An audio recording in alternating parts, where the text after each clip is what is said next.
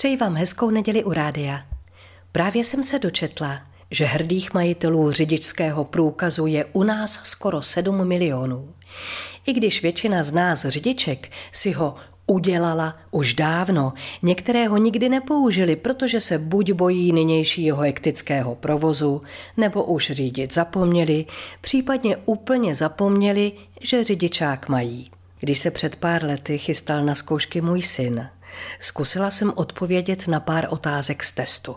Rychle jsem neúspěšných pokusů zanechala v obavě, aby to nikdo nezjistil a já o svůj průkaz nepřišla. Můj úplně první z roku raz dva byla růžová knížečka, o které jsem si původně myslela, že slouží výhradně k projetí trasy Mikulanská, Kavčí hory a zpět. Od té doby jsem projela spoustu jiných cest, najela tisíce kilometrů a i když bohužel nemůžu říct, že po každé úplně bez nehod, vždycky bez újmy na těle i na duši. Po jedné dávné kolizi s tramvají jsem nebyla schopná za volant sednout.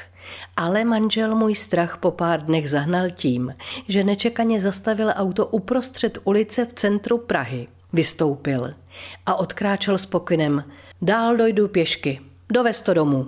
Příkaz jsem chtíc nechtíc musela splnit vzhledem k rychle narůstajícímu počtu zběsilé houkajících řidičů za mnou. Léčba šokem funguje. A já už si nedovedu život bez auta představit, i když se poslední dobou musím občas spokojit s rolí spolujezdce. O to víc si ale můžu všímat cedulí, jimiž pojišťovny varují řidiče před riskantní jízdou. Vtip a nápaditost desatera jedné ze současných kampaní posuďte sami. Čaj, rum, bum. Ať se z vás nestanou nebeští jezdci. Lepší volant v hrsti, nežli auto na střeše. I v 21. století se najde dost jedinců, kteří jezdí pod parou.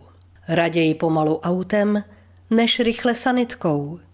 Někdo se jako závodník narodí, jiný tak umírá.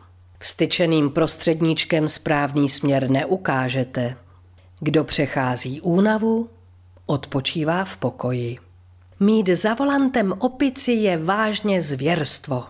Trpělivost přináší růže, netrpělivost věnce. Jen šťastné cesty vám přeje vaše Marie Tomsová.